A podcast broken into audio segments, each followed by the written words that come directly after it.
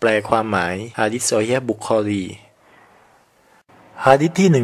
136 รายงานจากอบูฮุไรราะห์รดิยัลลออันฮูว่าเขาได้ยินท่านรอซูลุลลอฮ์ศ็อลลัลลอฮุอะลัยวะซัลลัมกล่าวว่า แท้จริงประชาชาติของฉันจะถูกเรียกในวันเกียร์มะ ในสภาพที่ใบหน้า มือและเท้า มีรัศมีอันเนื่องจากน้ำละหมาด ดังนั้นผู้ใดที่มีความสามารถจะทำให้รัศมีที่ใบหน้า